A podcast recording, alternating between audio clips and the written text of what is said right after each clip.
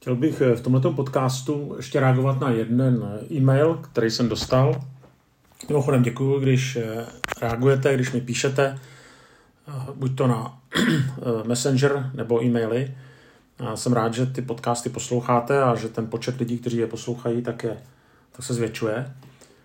Tak asi jako každý člověk mám já dobrý pocit, když to, co dělám, tak má nějaký smysl. A ten dotaz, který jsem dostal, byl, že lámu si hlavu s otázkou, jak přistupovat k lidem ve sboru nebo v mládeži, kteří se nechtějí zapojovat do služby. Nebo alespoň se účastnit dalších zborových aktivit v průběhu týdne. Mám tendenci k tím být lhostejný, dokonce někdy až odsuzující, což asi není moc dobře.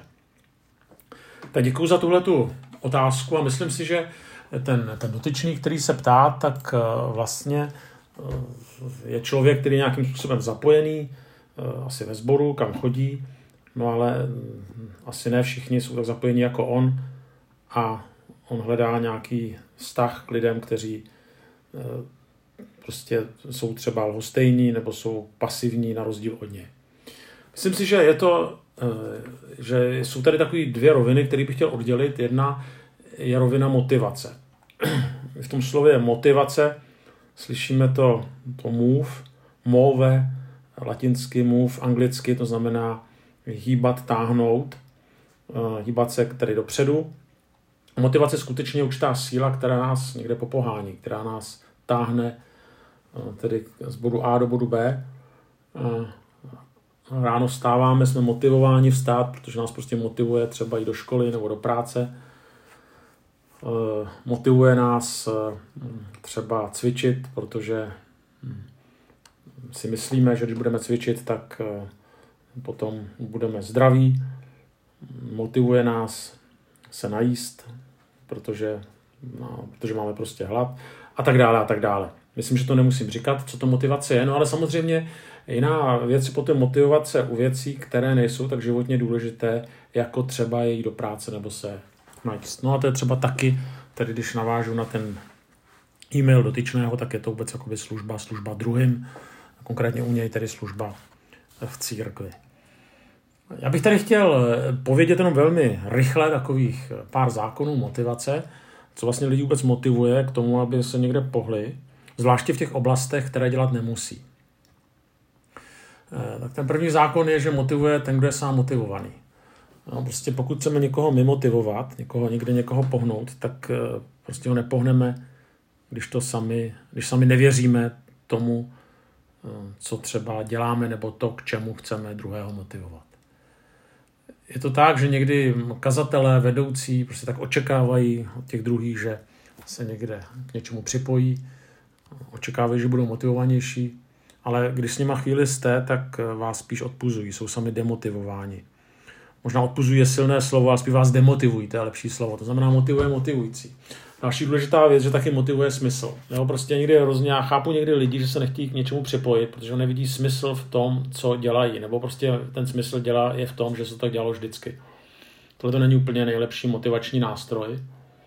Pokud lidé nemají nějaký aspoň plus minus stanovený cíl, smysl, tak těžko, a zvláště někteří lidé hledají sílu k tomu, aby něco dělali, aby se k něčemu připojili. Motivace že se vždycky týká budoucnosti. Jo, a když není žádná budoucnost, nebo není jasná budoucnost, není nějaká naděje, nějaký cíl, tak eh, pro některé lidi je to demotivující. Eh, další důležitá věc, že motivace nevydrží. Prostě je to tak, že lidé se dokáží jako natchnout a chvíli dokáží v tom módu nějak pokračovat, ale není to na věky. A to, že někdo je motivovaný dnes, prostě neznamená, že bude motivovaný zítra nebo za týden. To znamená, je to vlastně neustálý proces, eh, kdy nestačí plánovat jednu událost, ale je to vlastně něco, je to, jsou to postupné kroky, které lidem pomůžou k tomu, aby nějakým způsobem šli dopředu. Je to nějaký nepřerušený, no, plánovaný proces. Další důležitá věc pro motivaci je uznání. Ne o to, že pokud eh, lidé nemají pocit uznání, pokud eh, nemají, nejsou pochváleni, pokud eh, jim nikdo nepoděkuje, pokud poprvé, když s námi mluví, tak je, když udělá něco špatně, tak samozřejmě to je demotivované. Jo, a tato uznání je ještě důležitější než peníze. Někdy lidi radši pracují někde, kde si vydělají míň, ale ten pocit uznání se jim dostane, než někde, kde berou víc, ale vlastně uznání tam není. Takový pravidlo, že lidé neopouštějí firmu, opouštějí lidi. Další důležitá věc, že lidi taky motivuje, že se nějak účastní nějakého procesu. Jo, znamená, jde o to, že ti lidi musí mít pocit, že, že skutečně mohou přispět svým dílem do toho procesu, který se třeba v tom sboru odehrává. Že nejsou jenom nějakou bezvýznamnou kuličkou v nějakém velkém soukolí. Myslím si, že je někdy škoda, že nedokážeme naslouchat lidem a brát jejich názory vážně. Samozřejmě motivuje i změna, když vidíme, že jsme něco udělali a skutečně si věci dali do pohybu. A naopak, když člověk se snaží, nic se nemění, tak je to demotivující. No a pro některé lidi je taky důležitá nějaká výzva.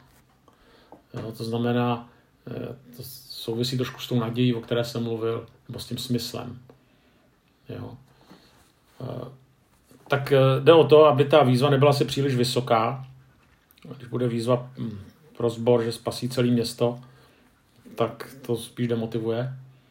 Hmm. To znamená, jde o to, eh, aby, aby ty výzvy byly realistické, pokud možno konkrétní, ale aby nějaké byly. A uh, myslím si, že tady těch pár bodů, když se nenaplňují, tak je to jeden z důvodů, proč vlastně lidé pak nejsou motivováni se třeba zapojit i do některých uh, zborových aktivit. Že tam prostě tyhle ty věci chybí. Jo. Chybí tam motivovaní lidé v čele, další prostě lidé nevidí smysl v tom, co dělají, nebo jenom velmi obecně, nebo že nevydrží potom dlouhodobě, no, že se ta výzva nějaká třeba neopakuje, že si nedostává uznání, nemají pocit spoluúčasti, nevidí žádné změny toho, co dělají a nejsou postaveni před žádnou výzvu nebo naopak před výzvu, která je nerealistická. Tak to je jedna věc. To znamená, přemýšlel bych o těchto těch, eh, myslím, že sedmi bodech, které jsem říkal, jestli, jestli to je taky součástí eh, toho, co tedy ve sboru děláme, nebo třeba v mládeži, jestli tam tyhle ty prvky jsou zahrnuty. No ale potom ještě bych se na to chtěl podívat z druhého úhlu pohledu, takového, řekněme, pastoračního. Čím déle pracuji s lidmi, tím vidím několik eh, dalších takových rozměrů, kdy nějak lidi víc a víc chápou. Totiž jde o to, že někdy jsou lidé pasivní, protože prochází nějakou těžkou životní situací, o které my třeba nevíme, anebo která se nám těžká nezdá, ale ten člověk ji prostě prožívá velmi těžce. Jo, to znamená, to, co jeden zvládne, druhý zvládnout nemusí a to, že já něco zvládám, neznamená, že to druhý člověk zvládá taky. A pokud člověk prochází nějakou těžkou životní situací, tak je prostě rád, že je rád nemá moc sílu ještě se někde rozdávat dál. Další věc je to také o určitém vnitřním nastavení. Jsou lidé, kteří jsou od přirozenosti aktivní, kteří milují nové výzvy, kteří jsou přirozeně motivovaní eh, a zároveň potom jsou lidé, kteří to prostě nemají. Tuhle tu nějakou vnitřní strunu postrádají, zvláště k některým eh, oblastem služby nebo práce, ve firmě nebo teda tady v tomto případě ve sboru. A ta motivace je pro ně, nebo najít nějakou motivaci je pro ně prostě těžší.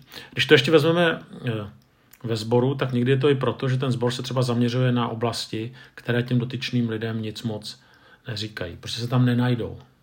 Jo. A potom těžko vyčítat. No.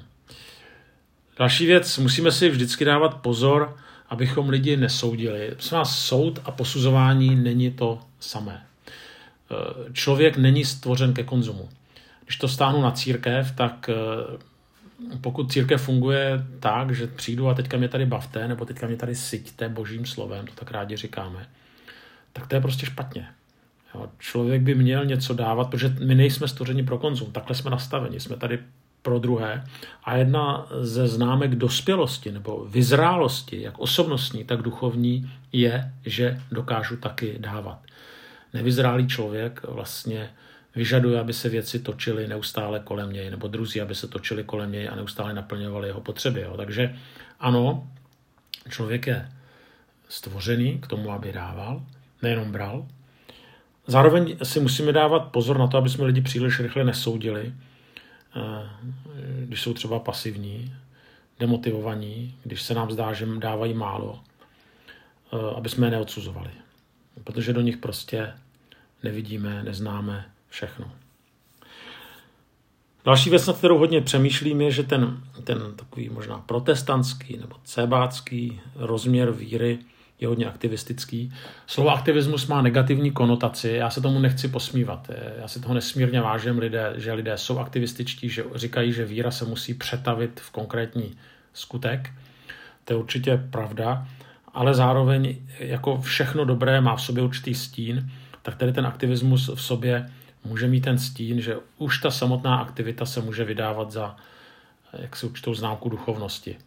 Tak může, ale nemůže to tak být, nebo nemusí to tak být. Jsou lidé, kteří jsou velmi aktivní, třeba i ve sboru v církvi, ale zároveň to jsou lidé, kteří jsou v něčem nemorální, kteří, nejs, kteří prostě, kterým se člověk raději vyhne. To znamená, samotná aktivita ještě nemusí říkat nic o tom, jaký ten člověk ve skutečnosti je. Tady je třeba mm, vnímat, že se vždycky musí prolínat nějaký charakter, integrita toho člověka, to, co je na povrchu, tak i s tím, co je uvnitř. To znamená, jdeme si pozor, aby jsme lidi neposuzovali jenom podle toho, jak jsou aktivní. Další věc, která je důležitá, že život není jenom sbor. Jako chápu, že někteří lidé jsou nasazeni eh, a přinášejí ty hodnoty Božího království i mimo církev, mimo sbor. To není málo. My musíme tady mít i mentalitu Božího království, že tam, kde jsou křesťané, tam, kde přinášejí křesťané evangelium, eh, tak přichází vlastně ta, ta boží vláda, jestli tak můžu říct, nebo její střípky. Jo, to znamená, pokud někdo vidí své poslání, životní poslání, eh, být dobrý učitel třeba, eh, nebo někde na pracovišti, tak to prostě není málo. Chci jenom říct, že ne všechno se musí odehrávat na půdě církve, na půdě sboru. Jsou taky potom paracírkevní organizace, eh, do, různé dobročinné organizace, kde je dobře, že taky křesťané se podílí. Jsou, polit, jsou různé, se skvělé, když křesťané můžou také fungovat třeba v politice a tam přinášet eh, křesťanství, křesťanské hodnoty, že jsou neuplatitelní, že jsou spravedliví a tak dále. Tak eh, jenom chci prostě říct, abychom to všechno neměřili podle toho, jak se kdo angažuje ve sboru. Samozřejmě potřeba, aby ve sboru lidé byli aktivní, jinak ten sbor by nemohl fungovat ale sbor není všechno, není to jediná platforma, kde člověk může používat svoje hřivny. No a pak je tady poslední myšlenka, to je to nešťastné Paratovo pravidlo, že 80% věcí dělá 20% lidí. Tak eh, tohleto pravidlo je známé a je dobré se s tím úplně nesmířit, eh, ale zároveň prostě realita je taková tohle je odkoukané prostě z mnohých firm, z mnohých církví, z mnohých společenství, že skutečně tady to 80-20, nebo třeba může to být 40-60, může to být 50-50, ale že to není tak, že 100% lidí, ani 80% lidí a asi ani 70% lidí se nezapojí. Pokud to tak je, je to skvělé. Čím je větší to společenství, tím víc prostě narůstá potom eh, to, že určitá skupina lidí vždycky nějakým způsobem pasivní zůstane. A my navzdory tomu musíme s touto skupinou taky pracovat a nejenom to, i tady ta skupina do církve patří a někdy pro ty aktivní je to určitá výzva, aby k ním nacházeli vztah a měli je rádi. Zároveň je taky potřeba, a tím bych chtěl zakončit, taková, taková věc, kterou říká, myslím, Rick Warren, že o sboru nesmí rozhodovat fňukalové. Eh, tak já neříkám, že kdo je pasivní, tak je fňukal, to absolutně nechci tím říct, ale někdy lidé, kteří se úplně nezapojují, tak mají takový dar, že zase perfektně vědí, co by se mělo. Ale oni to někdy vědí dobře i ti, co aktivní jsou. A tam zase říká Anselm Green, že ten, kdo hodně pracuje, má vždycky pravdu. No, ať je to tak či onak, tak prostě o nějakém směru dopředu by neměli rozhodovat ty, co jsou nejhlučnější a nejvíc vňukají. Tak eh, taky to, ne, říkám, nemusí to být jenom ty aktivisté, to, že něco můžete povědět, není odměna za to, že jste aktivní, na tohle to pozor, ale zároveň zase by to neměli být ani ti lidé, kteří se až příliš drží zpátky. Zároveň i tito lidé mohou mít dobré postřehy a je třeba jim naslouchat, ale naslouchat neznamená se podle toho vždycky řídit. Tak vám přeju moudrost k tomu, jak motivovat sebe, jak motivovat i druhé v těch úkolech, které před sebou máte. A ještě jednou děkuji za dobrou otázku, která vlastně vygenerovala tenhle ten podcast.